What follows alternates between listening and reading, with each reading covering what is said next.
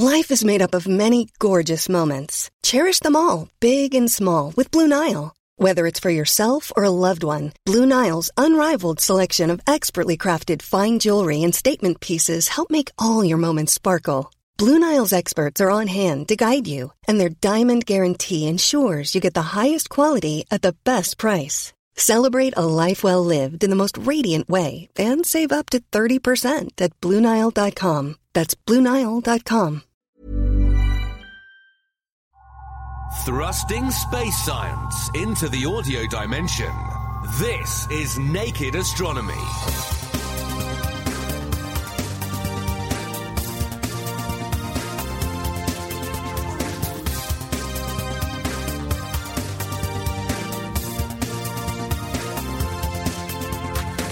How can we see stars as they first come into being? This month we're looking at ALMA, the Atacama Large Millimeter Array, possibly the most complicated telescope to date that promises to peer into star forming regions.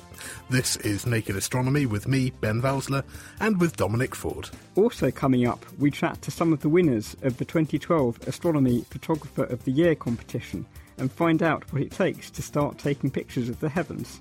Plus, we've got more answers to your space science questions. Supported by the STFC, this is Naked Astronomy. For more information, look us up online at nakedscientist.com forward slash astronomy. Now, exciting things are afoot in the Atacama Desert as astronomers build what I'm told is the most complex telescope ever built, the Atacama Large Millimeter Array, or ALMA for short.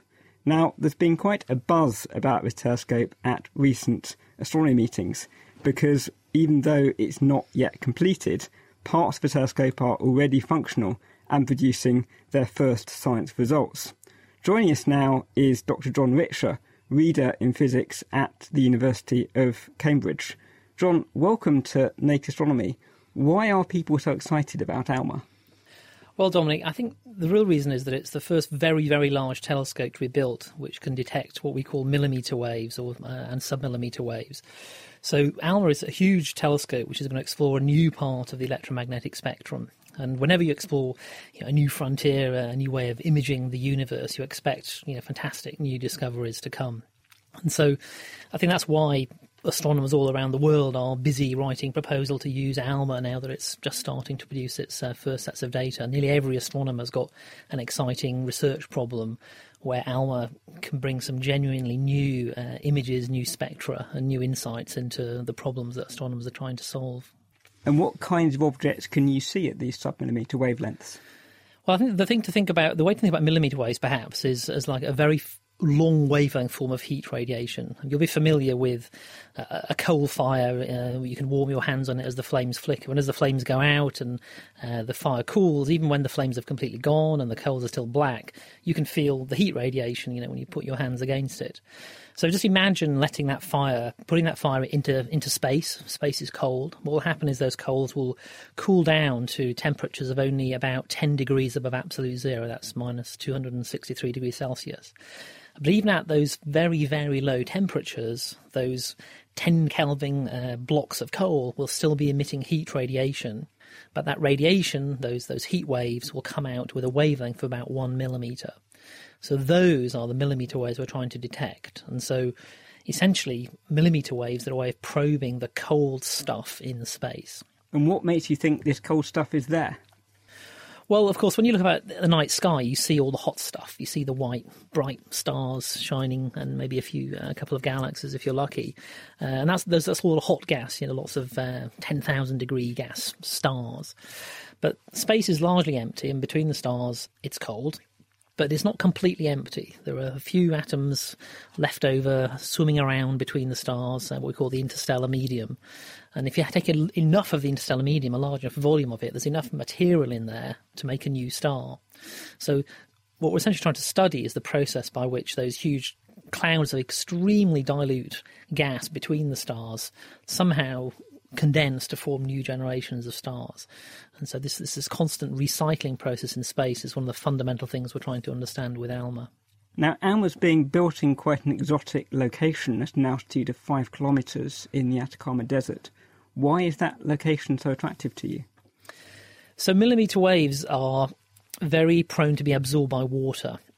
So, if we try to build a telescope on a sea level site, like, for example, our observatory uh, just outside Cambridge uh, near Barton, those millimetre waves would be absorbed very rapidly in the upper parts of the atmosphere the first time they basically come across a water molecule. Um, so even on a very dry day uh, in, in, Cambridge, for example, looking up, there's a lot of water in even in a clear blue sky, invisible even without cloud. There's water there, and that's the enemy of, of millimetre waves because they just absorb the millimetre waves very strongly.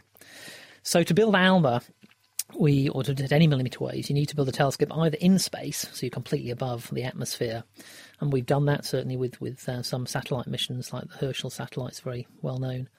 But for a very big telescope like, like ALMA, we have to do it on the ground for reasons of cost. And so we go to the, the next best thing uh, to space. And the next best thing we found is um, a very high plateau uh, in northern Chile, which, as you say, is 5,000 meters above sea level.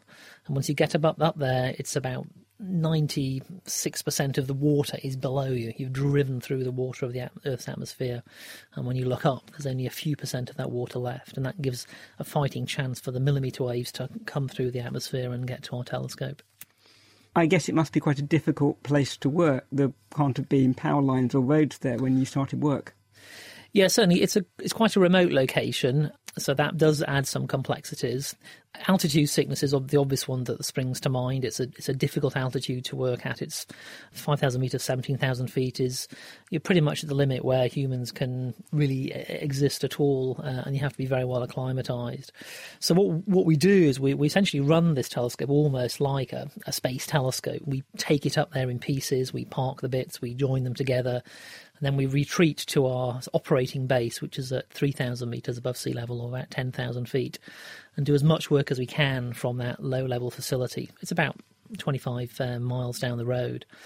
And then, of course, when things go wrong or we need to go and do some maintenance, we drive back up the road, fix what we can, come back down again, and again do the operation at some low altitude.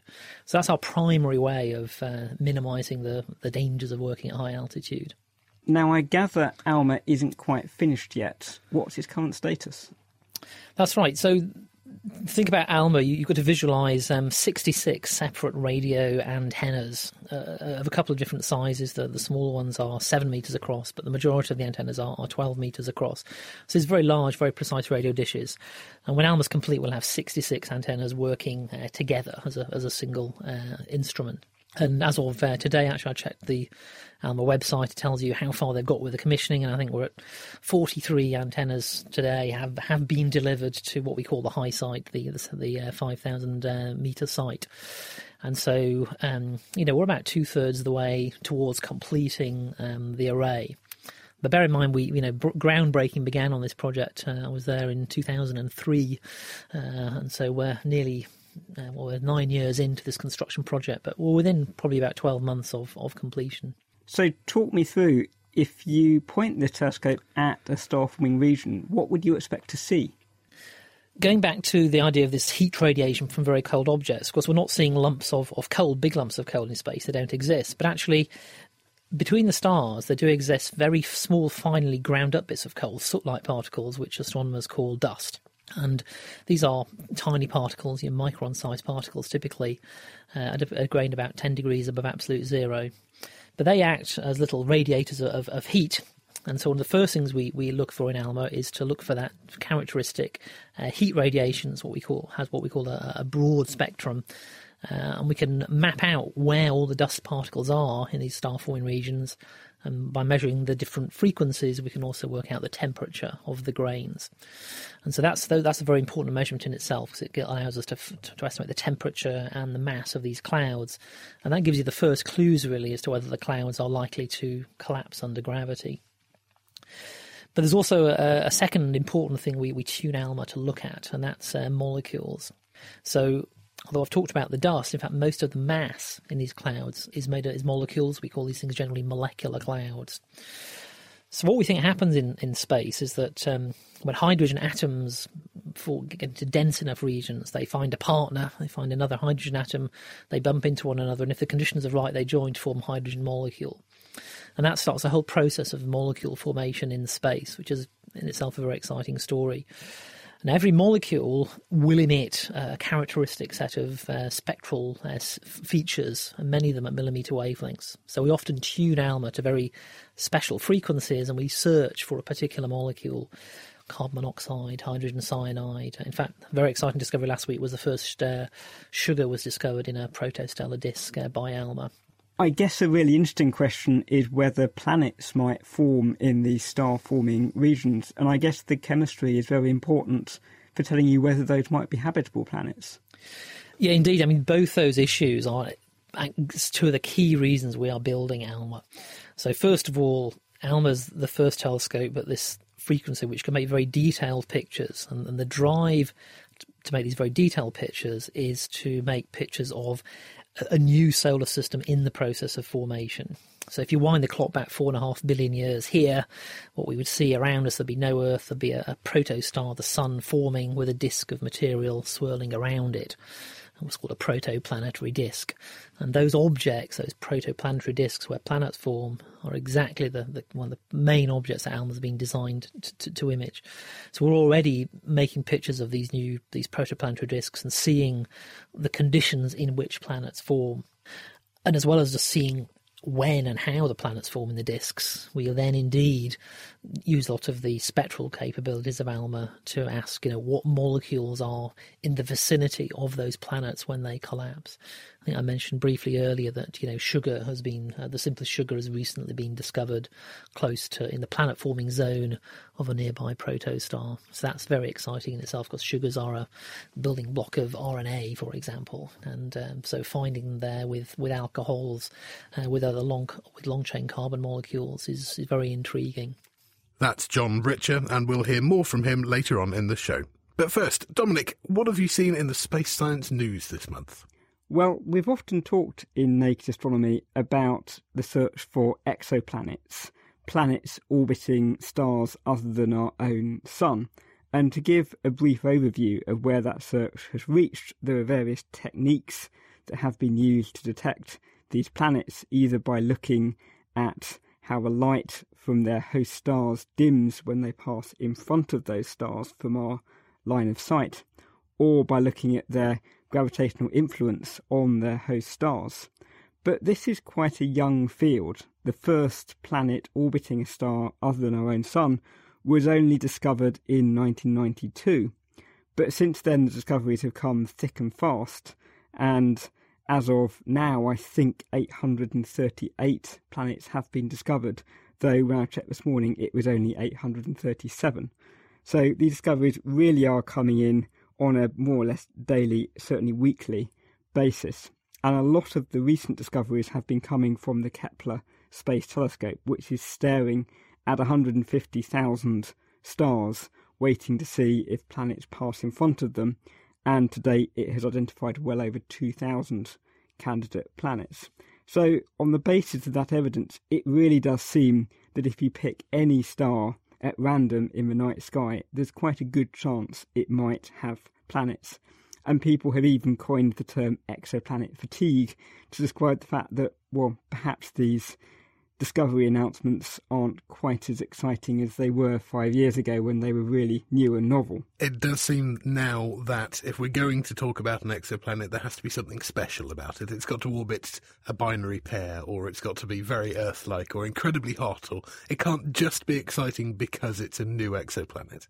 That's right, and I thought we should talk about it again this month because three press releases have caught my eye announcing the discoveries of planets in quite unusual environments. And the first of these was a paper in the journal Science by Jerome Orosz. And what he's detected is a pair of planets orbiting a pair of stars.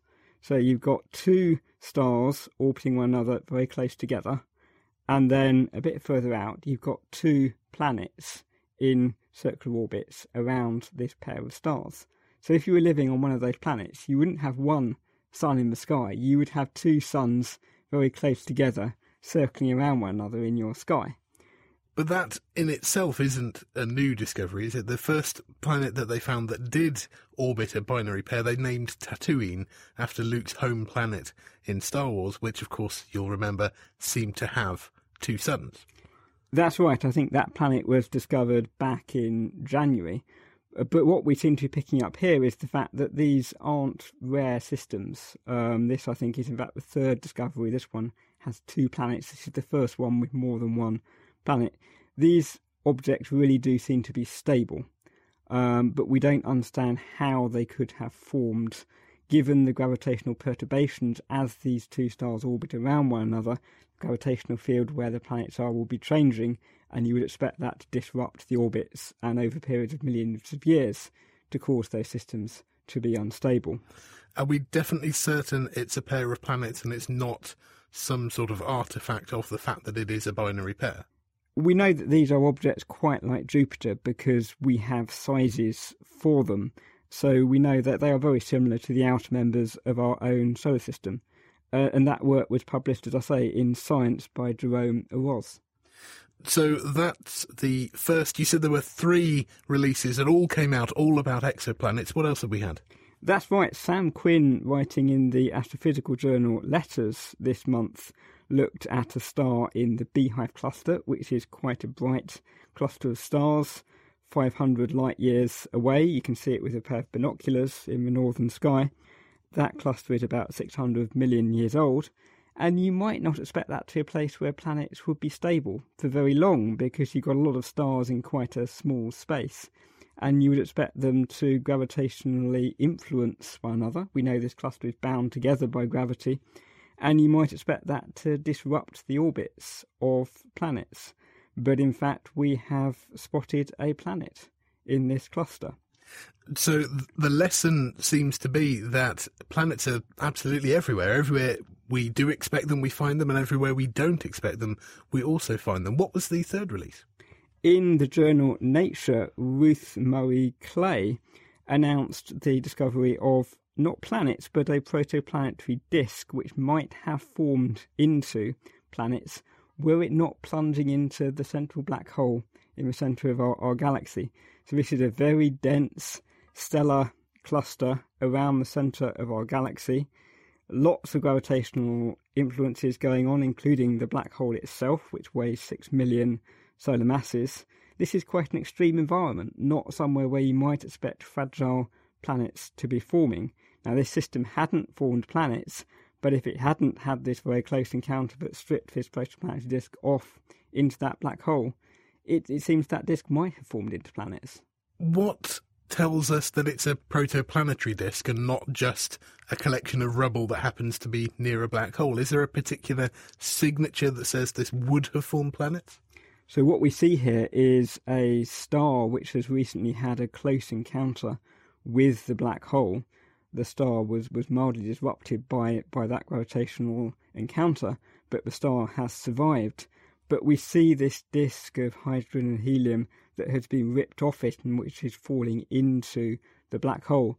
And we interpret that as being a protoplanetary disk that was around this star and is no longer there and is falling into the black hole. This really does seem to be a, a, golden age for discovering planets. I wonder what the next step was going to be.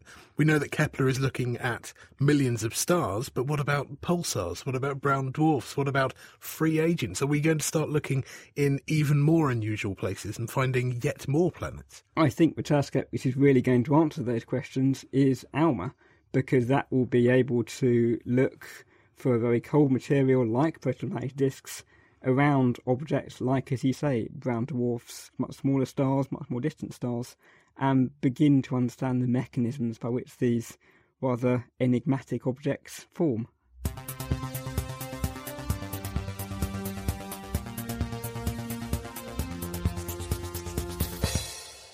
You're listening to Naked Astronomy with me, Ben Valsler, and with Dominic Ford. This month we invited Sarah Thompson along to join us. Sarah is a PhD student at the Cavendish Laboratory, and she's going to be answering some of your questions, as well as asking one or two of her own. Sarah, thanks for joining us. Now, first of all, what is it that you're working on? I work on detectors that are used for telescopes like ALMA so that you can actually detect the light of the thing you want to look at. And there are lots of perfectly good detector types of technology out there, fully developed and working very well. What I'm trying to do is make detectors that work in their own way far better than they did before, or at least a little bit better than they did before. So, how do you go about doing that? What sorts of improvements can we make? Well, for example, one of the biggest drives in astrophysics at the, moment is to get bigger and bigger arrays, and that means more and more detectors. And it actually comes down to a very simple problem, which is actually quite difficult to solve, which is that a lot of detectors, while being very powerful or very sensitive, are in fact relatively complex devices. So you have many wires for each detector, or the computer systems required to translate what the detectors give out can be very complicated, or it can be as simple as actually manufacturing each individual device is a complicated process which can go wrong in a variety of ways and leads to uh, out of say 100 detectors you try and make 50 of them not actually working and so your expenses go up this leads people to look at different kinds of detector technology. For example, the detectors I work on, kinetic inductance detectors, they are desirable not because they work better than other superconducting detectors. In fact, at the moment, because they're a relatively young detector technology, they work only about as well as other fully developed detector technologies out there. However, they are incredibly simple devices that you can manufacture very easily. And the best thing about them is that each device, uh, millions of the same devices, or at least thousands, can be all read off using the same wire in essence. So you can, you only need one computer system and one set of wires for like thousands of detectors. So instantly, building much larger arrays such as the SKA and ALMA becomes a much more simple and cheaper process. I've got an incredibly simple radio detector at home. Uh, it's stuck on the side of my house and it picks up television for me. How do the sorts of detectors you're talking about differ from these terrestrial television or, or radio type receivers? Well, your detector technology you use is going to depend um, largely on what kind of frequencies you want to detect at radio length, like with terrestrial TV and with your radio, you have an antenna which the light comes in with a certain wavelength, and in the antenna it causes basically the electrons inside the antenna to move up and down at the same frequency that the light was moving. So basically, you translate your light wave into an electromagnetic wave inside the antenna, and this is then just taken into the circuitry inside your house into your TV. But when you have shorter wavelengths like optical light, what you see the incoming light not as a wave, but as a particle, as a photon, which transmits heat to a specific area, and you translate that heat back into an electromagnetic system with some kind of detector. My detectors can work with both the radio end and the optical end. They take any incident wave and they change it into heat. Thanks, Sarah. And now let's go back to John Richer, who is with us today to explain why astronomers are so excited about ALMA, the Atacama Large Millimeter Array. Now, John, you explained earlier that the ability to differentiate molecules is going to be key to learning more about planetary formation and the chemistry that occurs in star forming regions. With optical astronomy, we split the light into a spectrum and we can identify different chemicals by the sort of characteristic spectral signature. But how do we do it with radio telescopes? What we're seeing with the molecules uh, are actually changes typically in their rotational state. We call it rotational spectroscopy. So let's take uh, the most common molecule in space after molecular hydrogen. It turns out to be carbon monoxide, rather oddly enough, that rather nasty poisonous uh, molecule on, on Earth. But in, in interstellar clouds, about one in 100,000 particles in, in a typical cloud is carbon monoxide.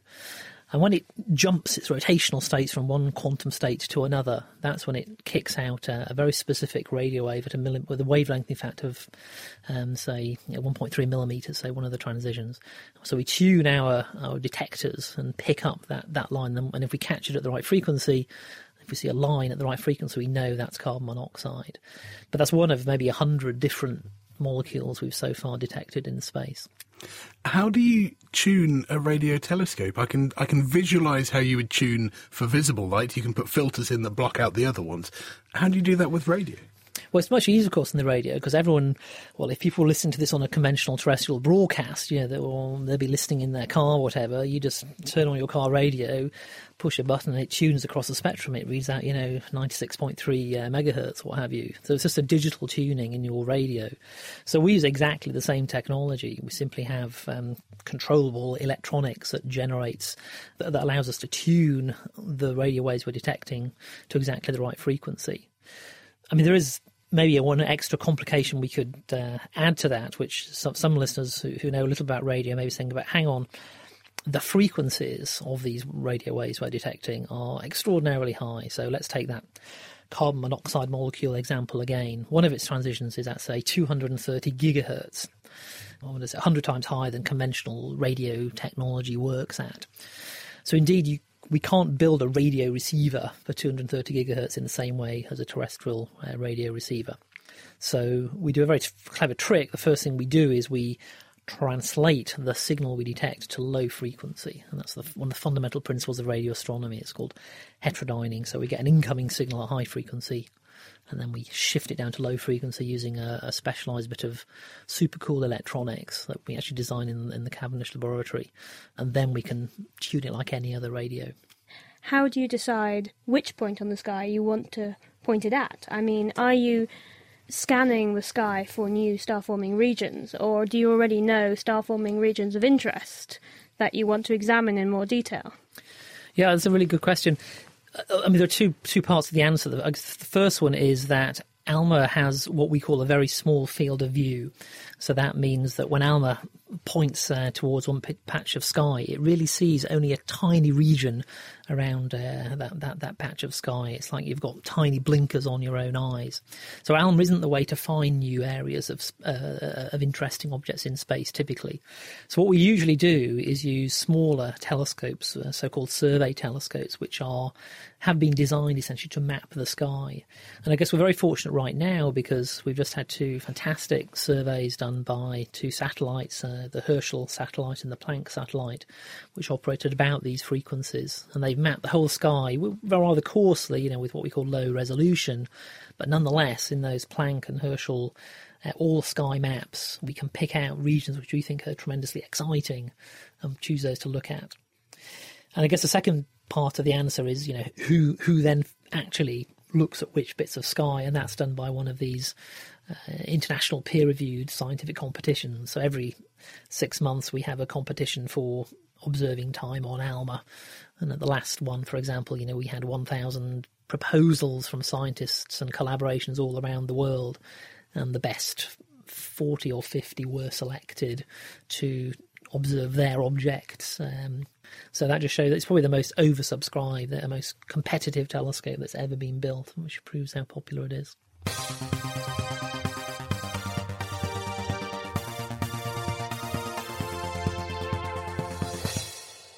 This is Naked Astronomy with me, Dominic Ford, and with Ben Valsler. Still to come, our guests John Richer and Sarah Thompson will be answering more of your science questions. But now, have you ever looked up at a pristine night sky and wanted to take that image home with you to forever remind you of our place in the universe? Sadly, it's not as simple as just pointing a camera straight up and pressing the button. Taking photos of objects in space or astrophotography is a science and an art in itself. To celebrate the best in astrophotography, the Astronomy Photographer of the Year Awards were set up by the Royal Observatory, where Marek Kukula is the public astronomer. The competition really came about just over four years ago. We were starting to notice how many amazing amateur shots were coming online. The development of digital photography and the availability of really good telescopes in the amateur market was making it possible for non professionals to take pictures that were as stunning as photos taken by really professional observatories. So we thought we needed to recognise this, and we thought the way to do it was in a global competition. And it's gone from strength to strength. We've had more entries this year than ever before. Photography has been called the art of painting with light, but when the source of that light is many millions of miles away, you may need to use a different set of brushes. For Pete Lawrence, presenter of the BBC Sky at Night and one of the judges at this year's competition, astrophotography is very different to its terrestrial cousin. Oh, completely different. If you're doing, for example, a deep sky image, it could take you many, many days to actually get it right, to get it balanced right, to get it processed, to get all the calibration in there. For example, if you take a photograph of a deep sky object with a long exposure, what you'll get in there is, is lots of noise. You'll get lots of background noise, which looks like a mottling. You'll get lots of hot pixels, which look like stars, which is very unfair at all. they just disguise themselves as stars. You also get things like dust motes, which appear, and vignetting, where the edge of the eyepiece holder is clipping the incoming light. So basically, to get rid of all that, and you can get rid of all that, you have to do a calibration routine. And that calibration routine needs a lot of effort to get it right. Once you've got the images calibrated, you then have to process them and put them all together and to colour balance them it just takes hours and hours to get it right. So when you look at these photographs, you think somebody's just pointed the telescope at the stars, put a camera on there. No way. It's, it's hours and hours of work behind them. There were a number of categories for this year's competition, including deep space, our solar system, and people and space. Each had a winner, and one, an image of M51, the Whirlpool Galaxy by Martin Pugh in Australia, was deemed to be the overall winner. But of course, each of the judges, including Olivia Johnson, formerly of the Royal Observatory, had their own favourites. I've had favourites from almost all the categories over the years. People in space is always an interesting one because it allows the photographer to be maybe a bit more inventive than, than it would be if you're taking a picture of a, a deep sky object that will look the same for millions and millions of years, and to sort of tell stories in the photographs. And I think a lot of the ones in, in this year's competition have told really compelling stories. I absolutely love the winner of the our solar system section this year of the cloudy, moody picture of the Venus transit. It's one of these events that you wait a long, long time to see. You've heard, I'm sure, loads of people saying that you won't see this again for a very long time. I love how the, the image itself gives you a sense of the struggle to see one of these once in a lifetime sights. You can see the cloud, and it's a really moody, dark picture, and just this tiny little glimpse of this very, very special event through the break in the clouds. I think it's wonderful. Chris Warren took that category winning image of the transit of Venus. So it's taken with a monochrome camera through a hydrogen alpha telescope, which is a specific telescope for taking images of the sun. It filters out most of the light, apart from a very, very, very small frequency of hydrogen alpha. It sort of sums up what I felt during the event. And there was also, whilst the image was being taken, there was a crowd of other people around me they were all really anticipating seeing it. We all thought the clouds would get in the way, but we just got this glimpse. And I think the image sums that up really nicely. For those that don't have their own equipment, there is also a robotic scope category where people can submit images that were taken remotely using robotic telescopes all over the world. These scopes are made available to amateur astronomers as well as professionals and often used by school astronomy clubs. Because of that, this year's winner also had a rightful claim to the Young Astronomy Photographer category. I'm Thomas Reed and I'm from Swindon. I took a picture of the Sunflower Galaxy, which is basically a galaxy which looks like a sunflower. But um, it's got very high detail and it's in beautiful colours. It used the Bradford Robotic Telescope, which I think is in Tenerife and I operated it remotely over the internet. And I just kind of clicked on it because I was a bit mystified by it, and I was just wanted to know what I would get from it, and I got a really good picture. So. The shortlisted images are now on exhibition at the Royal Observatory Greenwich until February 2013. But should they inspire you, how do you get into astrophotography? Pete Lawrence. Astrophotography doesn't have to be expensive or complicated, although it invariably ends up that way. You can just take a, a, camera outside, do a long exposure with it, point it at the stars on a tripod, and you get star trails.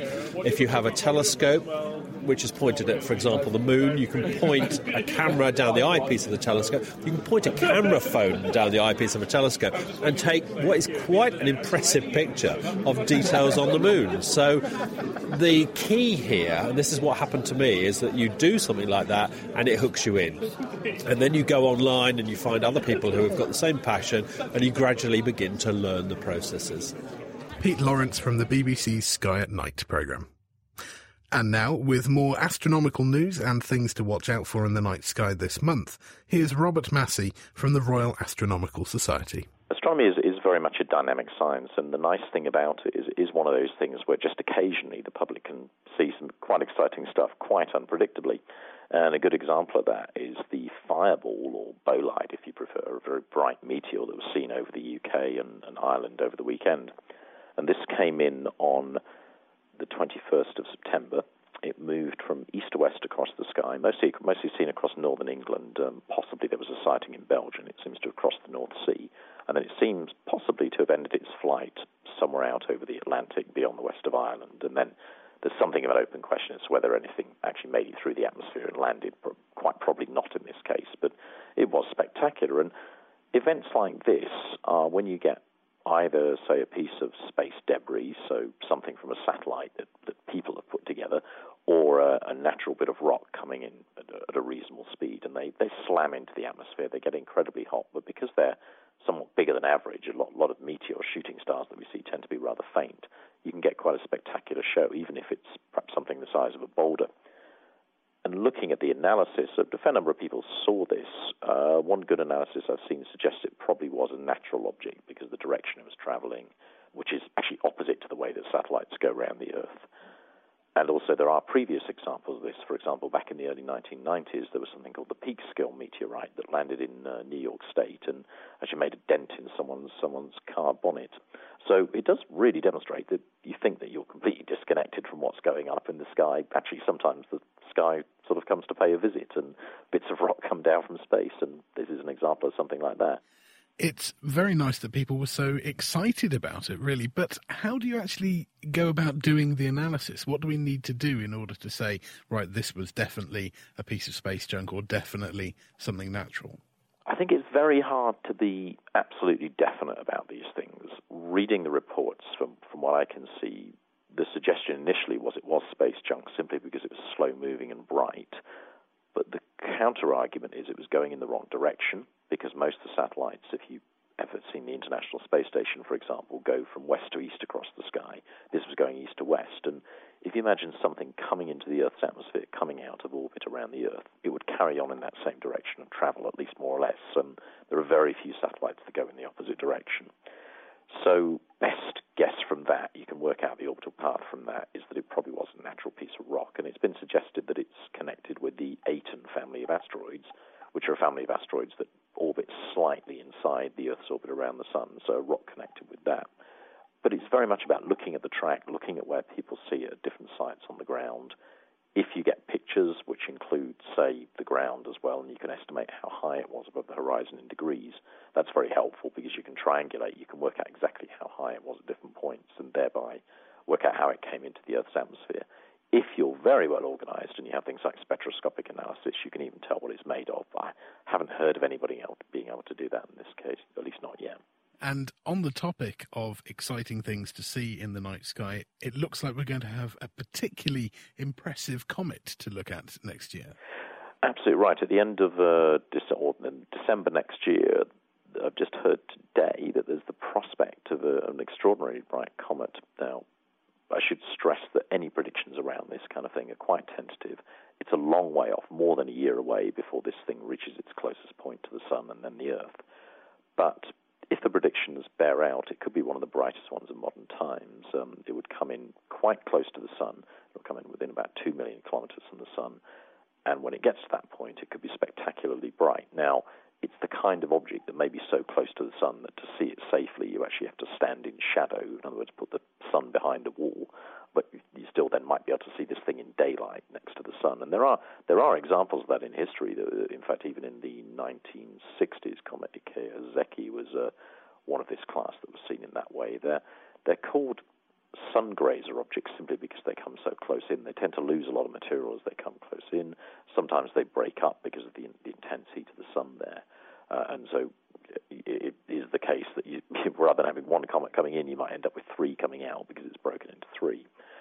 And I should talk a bit about as well about the discovery of it. It was done by discovered by something called the International Scientific Optical Network.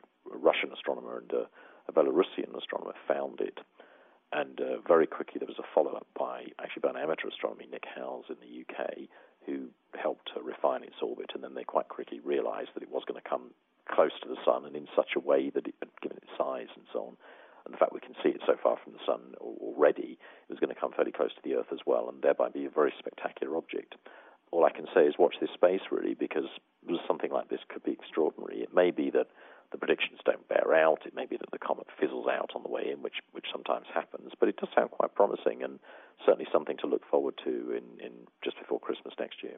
So we'll keep our eyes peeled to the skies for that one. On a very different tack, though, it looks like finally the private sector is really making steps into getting into space properly. That's right. We, what we've got now is uh, an example of two companies that are following the NASA strategy, at least two companies following the NASA strategy of resupplying the International Space Station. One of the decisions that NASA has made is obviously they've ended the shuttle program and they're looking for private operators just to ferry astronauts to and from the space station because at the moment they depend entirely on the Russians and their Soyuz transport vehicle, which is fine as far as it goes, but I suppose there are issues of national pride and the Americans want to be able to take their astronauts into space. So there are two companies. Firstly, SpaceX with its Dragon spacecraft is working successfully now and at least bringing cargo to the space station. I'm sure it's only a matter of time before that's able to bring people too. And then there's the, the Cygnus vehicle built by the Thales Corporation, which is doing much the same thing. So you've got a degree of competition, actually. I mean, they may do complementary activities, but I'm sure there's a competitive element there too. And my hope is that what that allows NASA to do is to think bigger, to look at the things like missions to Mars and so on. Not that not that that's a trivial thing to do, or perhaps a mission, a mission to a nearby asteroid, or perhaps even a return to the moon. But it, it doesn't seem like such a bad decision that they should focus on the big things that these private companies at the moment really couldn't manage, and, and to allow them to supply the, the space station in this way. And thinking of future space missions. You've recently had a meeting where you're looking at the directions we might take. What sorts of things have you been talking about? Well, we're actually going to have the meeting in, in a couple of weeks' time, and it's going to cover really almost a wish list for UK space science missions. There was a an item in the perhaps a little known uh, Space Innovation and Growth Strategy that came out a couple of years ago, which recommended that the UK should, and I quote, initiate and lead at least three exploration or science missions by 2030. So the UK scientists are now getting their act together, talking to the European Space Agency, talking to each other about the kind of things that could be done. And it is a quite exciting list. Uh, you won't find details of most of these yet because they're, they're, being developed. But for example, there's the idea of sending a, uh, a mission around the poles of the sun again to look at it there. That was done by the uh, Ulysses spacecraft many years ago, but this would be something rather closer. Uh, to investigate uh, particles above thunderclouds, so in other words, from orbit, to look over the the Earth, to to study uh, stars again using spectroscopy, and, and really, really some great ideas. So, all credit to the people for coming forward to talk about these things. And I guess that if they're putting that into the European Space Agency program, provided at least we have a little bit of money from the UK to make them happen, then we could see some great science happening. I mean, the the recent decision, for example, to send the JUICE terrible name, really. I think they need to improve the acronym on this, but it is under discussion. The JUICE mission to Jupiter, for example, is, is a good case in point that UK planetary scientists, UK space scientists are quite imaginative and, and unfortunately, as you have to be in these times, are quite good at making a small amount of money going a long way. Robert Massey from the RAS. We've just got time left for a few of your questions, which we'll put to our guests, John Richer and Sarah Thompson. First, we've had a question from Brandon Lewis, who wonders because the electromagnetic spectrum is a continuum and radio waves are just long wavelength light waves, why do radio telescopes look so different from optical telescopes? And could you just put a very high frequency, short wavelength receiver on the back of a radio telescope and convert it into an optical telescope? What do you think, John? The first thing you'd have to ask yourself was can you see a reflection of yourself in that te- telescope mirror?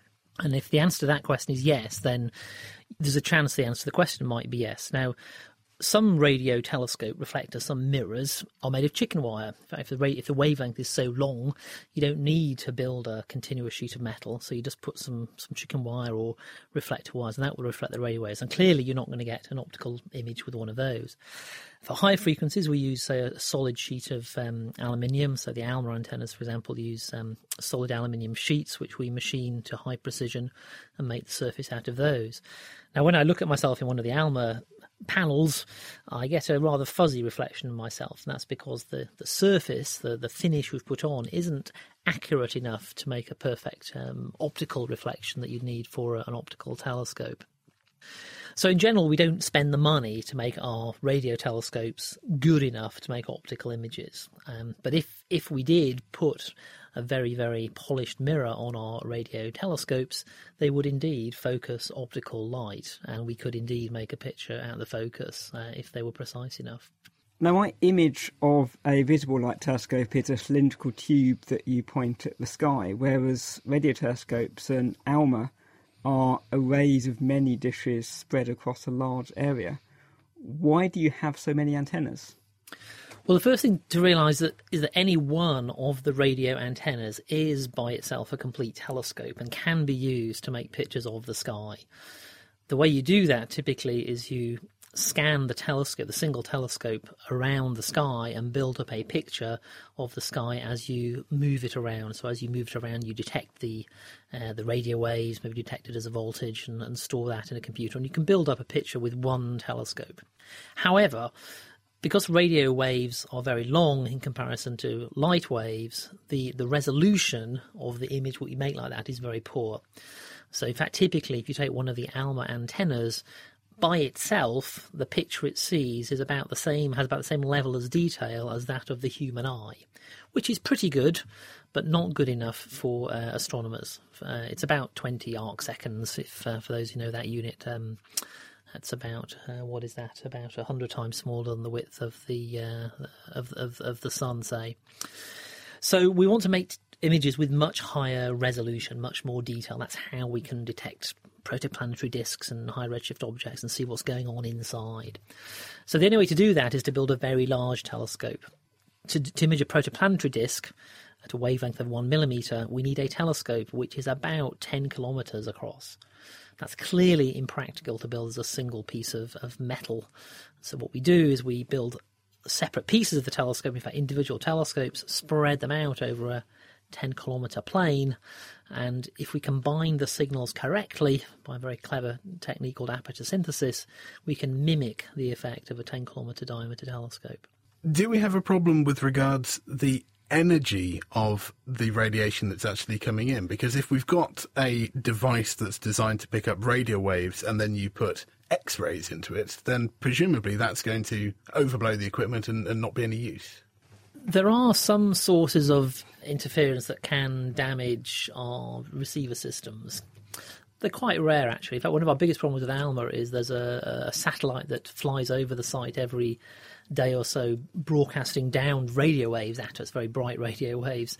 It's monitoring Earth's cloud patterns, and if that gets into our receivers, that actually can blow some of our sensitive uh, electronics. But in fact, cosmic rays strikes are relatively rare. And so, in fact, our main source of, problems for our systems is uh, human radio frequency interference. So, um, cell phones uh, and such like, you know, high frequency clocks on, on computers, um, satellites, aeroplanes, and such like. So, interference from those can get into our systems and has to be carefully removed when we analyse the data.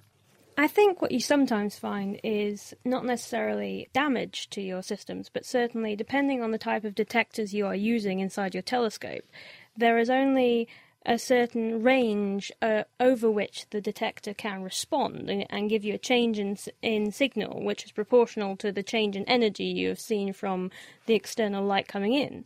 So, if you put light into your telescope that is of a much higher energy than the light the telescope was designed to um, receive, then it's not that you damage your detector, but what you do is something called saturate it, which means that the in, the light coming in is so high in energy that the, your detector response is instantly goes to maximum and just stays there. So any small variations in that energy, which is normally the kind of thing you'd be hoping to receive to get information from that light, just doesn't show up and you can't process that information basically. So it doesn't damage it, but it's another reason why the telescope might not work for basically waves outside that which it was designed to work at.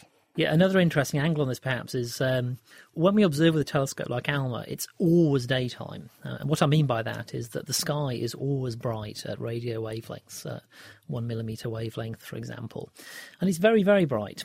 And in fact, the signals we are detecting typically are a million times less bright than the brightness of the whole sky above us.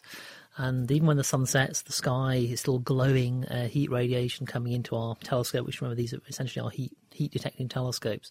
So in that sense, it's always daytime, and we're always detecting signals. It's like you know trying to detect a, a match held up in front of a car headlight, that kind of a problem.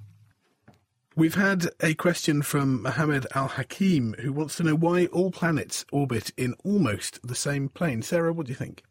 I'm not sure actually if that's true, but I'll I'll get back to that. Certainly, it basically all relates back to what John was saying earlier about the formation of the solar system. Our current most popular model says that as this giant molecular cloud collapses and starts to form a star, you get a disk forming around the star called a protoplanetary disk, which is also full of molecules from the cloud. And what you find is this disk, which is orbiting around the star, which will become in the long run our sun, there's several mechanisms going on. Some of this disk is being attracted to the star by the star's gravitational pull and falling into the star and will become part of the star in the long run, and some of it is being flung out into space. But the rest of it is kind of in a fairly stable orbit around the, the sun. Now, inside this disk itself, we find regions where of higher density than others. There may be some larger molecules there, or some larger grains than the others. And what happens here is, in these regions, because you have a more dense region than around it, you again have, like in the protosphere, a gravitational attraction which starts to attract a lot of the material around it. So more and more matter kind of falls into this region, as more matter falls into it, more matter is attracted to it. And you start to, within this disk, have basically protoplanets. So you have small spheres which are being formed of the material in this disk falling in on itself due to gravitational attraction. These eventually, in time, become planets. And so you see, since this all formed from a fairly flat disk, the planets which are a result from this disk are all basically orbiting inside the same sphere. Once you have start getting more towards the planetary end of stuff, the planets actually orbit have gravitational attraction on each other, and they cause small eccentricities in the individual orbits which uh, cause these orbits over time to change. Sometimes these changes can be quite drastic, and you end up with the planets moving, migrating inwards towards the Sun, or the plane of the planet's orbit in relation to the disk can change. You also have other things, for example, Pluto, although it's no longer technically a planet, um, that actually orbits at a very high angle to the orbital plane of a lot of the other planets. So that could be, in fact, a sphere that was traveling through um, space and was simply captured by the sun, like a lot of comets as well. So that came from an entirely different process, which is why it orbits at such a different plane from all the others. Yeah, it's interesting actually. The the fact that the planets in our own solar system appear to go round in almost uh, the same plane was noticed a long time ago, and in fact led to really the first modern theory of how the solar system formed at the end of the 18th century, when Kant and Laplace realised this implied that the, or suggested very strongly that the solar system formed in what they called the primordial solar nebula, this rotating, they imagined it as a very hot pancake of gas forming around a, a, a sun being born. And in fact, the details of that, of course, are exactly what we're trying to work out with ALMA. And, and largely speaking, they were right. They, they, thought it was hot, whereas in fact, we now know that that protosolar nebula was actually rather cold, maybe 10, 20, 30 degrees above absolute zero.